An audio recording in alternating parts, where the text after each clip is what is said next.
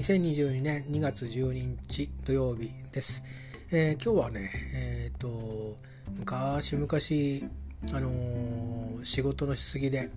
え少しメンタルを壊したことがあってですね、それ以来通ってるお医者さんに行ってきました。もう減薬だけをしてるんですけどね、でもあの、3ヶ月ぐらい前から昼間に飲む薬はゼロになって、えー、夜に飲む薬も減っていってで夜に飲む薬がそのだけ少し減って残ってるといった状況です。まあ今日ちょっとあんまり時間をいただけなかったんでいろいろ話せなかったんですけどとりあえずそろそろ薬やめれませんかね？っていう話をしてきました。えー、であとは何でそう思ったかっていう話を少ししたくてまあ HSP の話も少ししたんですね。多分あの僕はもともとあの後天的に獲得したものもあると思うけど、まあ、先天的に少しそういうあのセンシティブな人間だったあというのはすごく合点がいったんですと。あのその違和感は子供の頃から物心ついた頃からずっとあってあの自分の内面とその外側の評価が常にマッチしてない。それは良くも悪くもマッチしてない。状況でずっと生きてきてまさに今回の家族関係が壊れていったっていうのも自分には全く覚えがないようなことで、えー、だけど覚えがないっていうのは自分は覚えがないけど他は覚えがあるわけですよね。他の人から見れば。でつまりそういうそんなことになるというふうにあの思わないというタイプの、えー、他のことはいろいろ心配するくせにそういうことは思えないような、えー、そういう気質だということでまあ要はあのいろんなそのストレスの原因全部が自分の気質によるものとは思いませんけどただそのいろんな関係性や偶然やいろんなものによって起きてしまったハプニングに対する対応の仕方があのまあある人はお酒を飲んで、えー、あるいは何か楽しいことをしてっていう住むところが僕の場合はそういうふうにはいかなくて考え込むっていうだったりもっと頑張っちゃうっていうことで、えー、まあ多分、えー、もう無理ですっていう白旗を早く上げればいいものをそのタイミングが遅くて体を壊したりとかっていうことになったんじゃないかなと思うし。で治療して本当だったらいろんなことがすっきりしててもいいはずなのにいまだにずっと違和感は変わらなくておかしいなって思ってね。何が一体自分に起きたんだろう起きてるんだろうって思って全く答えが分かんなかったんですけどまあそれだって答えかどうか分かりませんけども、えー、どうやら、うんえー、自分が high sensitive person っていうような言葉で今語られるようなねえー、気質を持ってるがために、えー、常にこう自分の中でははたから見てどんな風に安定していても自分の中には常になんか揺れ動いてるっていう。まあ、だからそれと付き合うまく付き合っていかなきゃいけないっていうねやり方をその時その時で変わっていくんだと思うんですけど付き合っていかなきゃいけないんだっていうことをでなんか合点がいったんですね。でそれでまあこの数日ですけどあもう薬に頼んなくていいんじゃないかなって思っていてで内臓系の方があの割と、えー、増えちゃったんですよね病気がね。えー、まああの顔面神経麻痺みたいなものはどれぐらいかかるのか治るのか分かりませんが、まあ、そういうのも含めて、えー、そのメンタルの以外にお医者さんが3つほど通う場所があるわけですよ。耳鼻科まあまあ花粉症の、ね、季節だったりも時はそういうので助かったりするからまあこう他の紅葉もあるんでね、えー、ありがたいんですけど、えー、耳鼻科とそれから循環器とそして大学病院で腎臓内科と腎臓内科はまああの、えー、経過観察はあるものの一旦終わりがある話、えー、ではあるのであと1年まず頑張ってみてという感じですよね。で循環器の方はあの循環器の方は今あんまり血圧の管理をしてもらってるホームドクター的な付き合い方になってるんであんまりそこは気にしてないんですけど、まあ、そこのお医者さんとも未来英語付き合うかっていうと一応終わりはあると思ってて今もともと会社のあのクリニックで出してもらってた薬を、えー、会社の方のいろいろねあの事情があってその、まあ、ホームドクター的な、えー、お医者さんで出してもらうに変えたんですよ。でそれはあのまあコレステロールとか尿酸とかそういったあのことに対する薬を出してもらってるんですね。でだからつまりその、まあ、生活習慣病的なもの一切を、えー、腎臓にかかるところ以外を一応見てもらってるっていうね血圧だとか、えー、尿酸とか脂質だとか、まあ、そんな感じのつけ方をしてるんで、まあ、仕事してる間かなって思ってるんです。なので、まあ、早ければあと5年後で遅くてもあと10年後にはあもうそこからも離脱するでそういう内科の場合は別にあのメンタルのお医者さんと違って減薬とか別にそんなに気にすることなくて、あのー、いいと思ってるんですよ。そこは自分の覚悟の問題だと思ってて、えー、だからまあ先生に話してあのしばらく様子見にしてくれませんかって、えー、なんだ数ヶ月の、ね、検査してまた悪くなったらってことにしてくれませんかっていうふうにして言うか行かなくなるかで全然構わないと思ってるんですよね。まあ、そういうふうにして終わりが見えてるお医者さんもある。でつまり内臓系は終わりがあってでえっ、ー、とまあ麻痺の方はちょっと分かりません。あの微妙に動くようになってる神経もあるような感じがしますけどあのまあ父として変わらないなっていうエリアもあってね顔の中で。だからそれがどれぐらいえー、これからあと数ヶ月で半年を迎えるんですけど半年なのかまだ1年あと半年トータルで1年かかるのかあるいはやっぱり治りきらないところが残るのか分かりませんけどこれは多分麻痺のところは例えばもうこれから10年かけても治らんもんは治らんよっていうか治るかもしれないけど治るかどうかはもう医者係の問題じゃないよっていうことになったらそこでもう治療はおしまいなんですよね。だから終わるんですよ。っていうことで全部終わるんですよね結局は。であるいは腎臓の方はもう悪くなったら人工透析っていうふうにしてもうフェーズを移行してっちゃうんで人生をどうしようかってことも含めて大きく変わっちゃうわけですよね。つまり局面の変更があるか終わるかどっちかなんですよね。いずれにしてもこう区切りみたいな全部明らかなんですね。でこのメンタルの領域だけが結局それは自分のあのいろんな周りの出来事環境がまあなんかいろいろねあの話してくれなかったっていうかあの手放してくれなかったがためにこれまで引っ張ってきちゃったわけですけども、えー、それだけは多分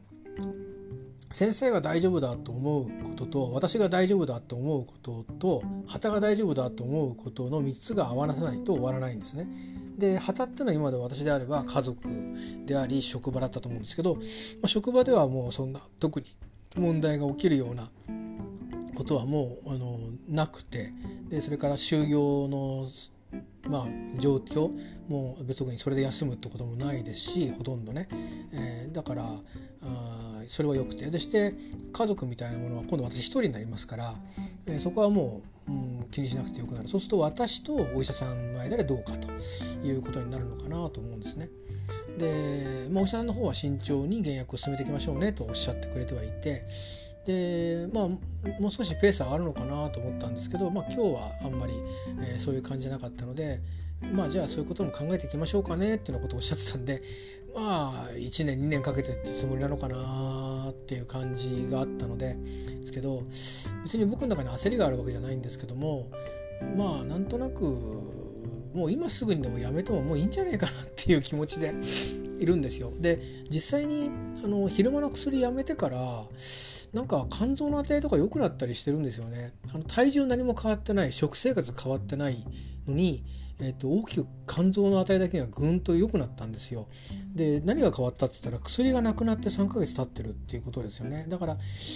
今まで残ってるものとか代謝していた負荷が多分肝臓から消えたんだと思うんですよね。でそれだけ多分やっぱりあの薬って半分毒ですからあの体に負荷をかけてたんじゃないんだろうかと。か結局あの薬に頼ってるとは言ったって分解するのは体なわけですね僕のね。結局自分の体の何かを失うことと引き換えにあの何かをあの取るということでどどれを取るんだっていう選択でしかないんだなと思ったんですね。この間血液検査の結果を見て。2回連続良くなってるっていう体重変わってないし1回目は退場したからかなと思ったんですよ。だけどこの期間は微増してたりもしますんでおかしいな。食生活も変わってないですからね。もともと粗食のまんまで。いや粗食にしてから変わったんだって言われても甘いもの食べたりしてるし、で体重も痩せた後なんだろうって言ったって所詮はあの標準体重から大きくかけ離れて太ってるわけですしなんか良くなる理由がないんですね。明確な。多分多分薬だろうなって気がしてて。以前あの前の主治医がそういうこと言ってたんですよ。薬の影響あると思うんだよねって言ってて。で僕はそんな感じしなかったんですね。太ってるからじゃないかなって。脂肪肝だったし、まあ、今も脂肪肝は多分脂肪肝だと思うんですよね。あのまだ検査してませんけど。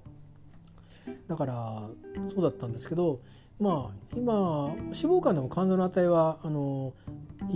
良くなるっていうことは多分あるわけですからね別に、えー、また別の話なんであの脂肪がついちゃってるのはまた落ちていくこととあのついちゃったものはついたなりに値が良いというのはつまり機能は動いてると。だけどいいからといっていつまでもいいかっていうとそうでもないと思うんでね。あのどっかでまたくたびれちゃうかもしれないんで。だから何でもとにかく薬は少ない方がいいんだろうなってちょっと思ったんですよね。なのでまああのまあ慈愛としてね、いろんなことがもうあの現実の方がもともとその薬を飲んでた原因っていうのは職場仕事、えー、そういうもののストレスから身を守るそれから十分なエネルギーをためるエネルギーを貯めるために、え、薬を手助けにして睡眠をよく取るということが、ね、目的狙い、えー、服薬の目的でありそしてそれを、まあ、状況が良くなってきたならどんどん減らしましょうね減薬していきましょうねっていう期間を長くとってやってきてやっと昼間の薬は終わって。えー、でもね振り返ってみるとその薬やめたのも腎臓の病気になったからっていうトリガーがあったからっていうのは大きいかなと思ってるんですよね。なんかあの腎臓に負担がかかるっていうことでで調子がいいんだったらやめましょうかっていう感じでやめたんですよだからまあ今日も先生には、えー、あんまり時間がねあの私一人何分も取れないっていう状況だったんで、えー、まあ長くは話さなかったんですけど、まあ、夜の薬もね、あのー、もういいかなと思ってるんですよね って言ってやめられませんかねって話はもう一回してきたんですよね。まああのそういう感じです。でえっ、ー、とまあこれまではこの領域については本当に愚直にお医者さんの言うことを守って、えー、やってきたんですよ。で実際に困った時も相談するわけですからで、ね、困った時だけは言うことあの相談はするけど言うことは聞かないっていうんじゃおかしいわけで、えー、ですからあのどういう調子調子の時も言うことを聞いてきたんですけど今回はねそろそろ幕引きは自分でしなきゃいけないんじゃないかなってちょっと思ってるんです。もともと頼り頼ってったのは自分ですからね。おかしいな俺。っていうところから始まったわけでだから今僕はおかしいなとは思ってないんですよねもう大丈夫だなと思ってるんですよっていうのは、うん大丈夫っていうのは他のことの方がもう忙しくて あのこっちの心配はもういいっていう感じですよ。あの全てのそのもし薬を使う余地があるんならその分解能は全てその内臓の、えー、治療にあたる薬に、あの仕向けてで他の薬の分解する能力を使わないっていうぐらいに絞り込みたいなっていうふうに思ってますね。で体が健康であれば発想も思考も健康でいられるし、えー、で規則正しく生活していれば夜になれば、えー、年相応の睡眠時間は、えー、取れていくだろうからそういうふうに考えていくと、あのもう危機は脱しだなと、え思っているんですねそういう時代は。で今も会社でもいろんな多種多様なストレスにはさらされてます。えー、で以前だったらへこんでしまったかもしれないような、えこともありますでもなんか自分は仕事に対してある種の割り切りを入れてしまったのでもうそれ以上あのあのいろいろ気になることは気質的にあの気にすることとかはあるんですけどその自分のエネルギーを削ってまであるいは自分の存在をこうなんか根本から否定するように歪んだ認知をしてしまうようなことももうないんですよね。えなので、あの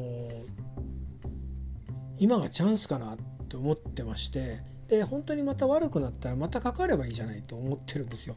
なんかあのいろんなものを続きでずっと続けてると違う理由で悪くなった時にもともと何で悪かったんだっけっていうのと乖離していくんですよだんだん。でもう仕事のこととはもうこれ関係ないことったと思うので一回区切り入れたいなと思ってるんですよね。えー、あのー、まあお医者さん的にはカルテの中でこのこういうことが起きたからこうしたっていうので一応区切りがついてることになると思うんですけどかかってる側は区切りがつかないんですよね。あのこれについては終わったでこれについて悪くなったから通ってるっていう区切りを一回ちょっとつけたいなっていう気持ちはあります焦りというわけじゃなくてね。で今自身はもう会社のストレスでなんか薬を飲むとかっていうこともないしでそういうことをうまくかわすようにかわすようにしてかわすにはどうしたらいいかっていうことを考えるようにしてるしまあ一回断ってみるとか 結局やるんですけどねだけど断ってみるとか条件つけてみるとか、まあ、そういうことで結局はやるにしてもあの自分のその動機づけの部分でねじれないようにっていうことで工夫したりしていますし。まあ、だからねまあ今日先生には言ったんですけど先生薬出してくれるかもしれないけど飲まないかもしれないですよっていうふうに言ってきたんですよね。予告編じゃないですけどもだからちょっとしばらく、えー、これはまあそういうことでね当事者となると医師と私とだけになってしまうので結局ね、えー、だからチャンスかなと。あの他に関わる人が少ないので。で昼間の薬やめた時も途端急にやめたんですよね。だから少しずつ減らしてっては言いましたけどそれにしても半年3ヶ月ぐらいで減薬してすぐパタッとやめたので、うん、でそれは昼間の薬は蓄積する必要もある薬なんですね。例えば最低、えー、3週間とか2ヶ月ぐらい飲み続けると気が良くなるとか、まあ、いろいろ言われるような薬なんですけどもっともっと長く僕は飲んできたんで、えー多分そういうものっていうのは多分体の中に多分しばらく残したと思うんですよね。で今夜飲む薬は多少やっぱりその蓄積はあると思うんですけど基本的にはあの短期間効いてパッと消えていく薬、えー、とそれからこう、うん、半日ぐらいずっと効いてるような薬と混ざってるんですけどその効いてる薬も軽くはしてくれてるんですよね。だからまあそれが原薬だったというふうに思えばね原薬が進んだんだと思えば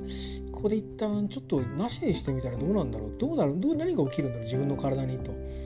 先生の判断で減らしていくっていう先生ペースのやり方もそれは当然あると思うんですよ。それは正しいと思うんですけど今の私の体に、えー、取り込んでるのが自分がもう必要ないと思ってるわけで、えー、その状態で取り込んでるけどもそれやめてしまったら何か不都合起きるんでしたっけっていうと起きるような気がしないんですよね。だけどもしかしたら起きるかもしれないでそれをもしあの味わうとしたら味わってみるのもいいかなと思うんですよね。あの夜の薬は別にそれ飲まなくなったからって急にあの心身のバランスが崩れるってことではないのであの多分起きる変化としたらなんか夜寝にくくなったなとか前に比べてね、えー、でそれが慣れないでやっぱずっと寝にくいやってなるか。あるあれとかあとは朝起きた時になんかやる気が出ないとか。それぐらいの変化が起きるか起きないかぐらいのとこなんですよ。でそれが起きる起きないは結構影響が大きくてやっぱりしっかり休めてる。つまりうんエネルギーがあの意欲のエネルギーが損なわれていない。でそれであの健康な生活と精神生活両方はできてる。素地があるということになるんでだからそれが今の僕の自然の状態で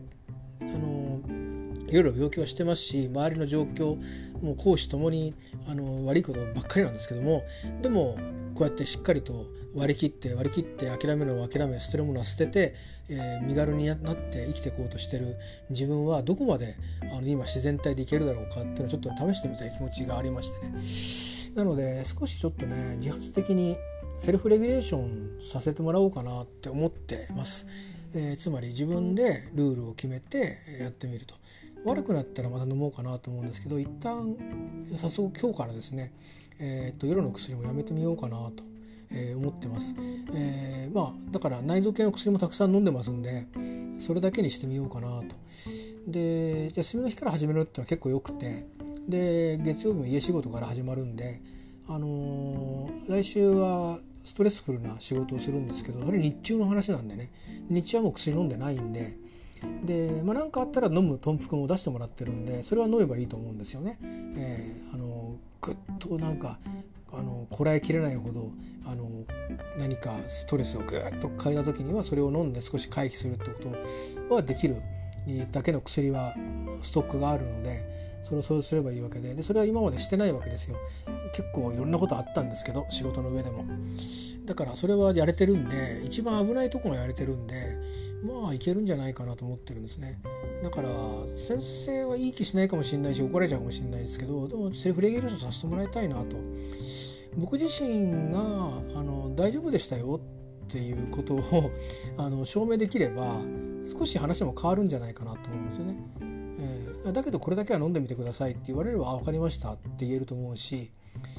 まああの、今この冬の時期というのは僕にとって一番しんどい時期なんですね。でしんどい時期にしんどい状況になっていてで仕事のストレスも別に軽くなってるわけではない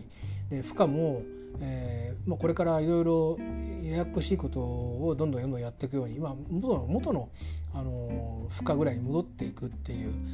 感じですかね。えー、元っていうのは、まあ、3年ぐらい前の負荷ですねでもそれは過去に経験してる負荷なので、あのちょっとそれよりもね乱暴なんで オーダーが乱暴なんでそこら辺のタイムプレッシャーが辛いだけで何が辛いか分かってるんでね、あのそれをどうカバーしていくかっていうのではできない時はもう無理ですって言っちゃうしかないんで。でそうすれば誰かが助けてくれるだろうしどうしてもやんなきゃいけなければね。でだし僕一人が寝転がったからって終わるようなものじゃないのでね、えー、そんなにあの脆弱じゃないですから。そこを別にそんなに僕一人が抱え込む必要もないので心配ないなと思ってるんですよ。できるだけのことを精一杯やっておけばあとあとはつながると。自分が全部やりきれなくてもつながると思うんですね。で基本的には全部やりきれると思うんで。だからまあうんあのー、そういうエクスキューズとかアラートはあらかじめ出し出しておくんですね。こういうところは辛くなるかもしれないですよっていう。でそういうふうにしてやるようにしてるんで、まあ、ちょっとね今日から早速夜の薬はもらってはきたんですけどでストックも1ヶ月分ぐらいあるんですけどね、えー、まあそれこそなんか緊急避難とかしなきゃいけなくなった時にね夜寝る時に避難所で寝れないとかなった時にはそういう薬があった方がいいんだろうなとかって思ったりしますけど今のこの病本質的に薬がいるのかって言ったら今僕はすごく気持ちのいい場所に来て好きなところで好きなあの時間帯に規則正しい時間帯に寝るっていうことができてるんで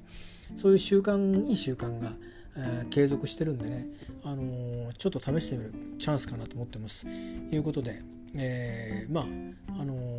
ー、なんてことはないあの単に薬を飲むのやめようと思いますっていうあのつぶやきをしただけなのに30分や20分も喋っちゃったんですけどあとはまあ先生には少し話したんですけど、まあ、あの軽くあの流された感じですけど、まあ、多分まあ自分はこれで全部合点がいったんですけどってこの自分の身に降りかかってきた人生のいろんなあのおかしいなおかしいなおかしいなっていうのは全部合点がいったんですけど high sensitive person っていう言葉が最近あっていぶかしく思ってはいたんだけど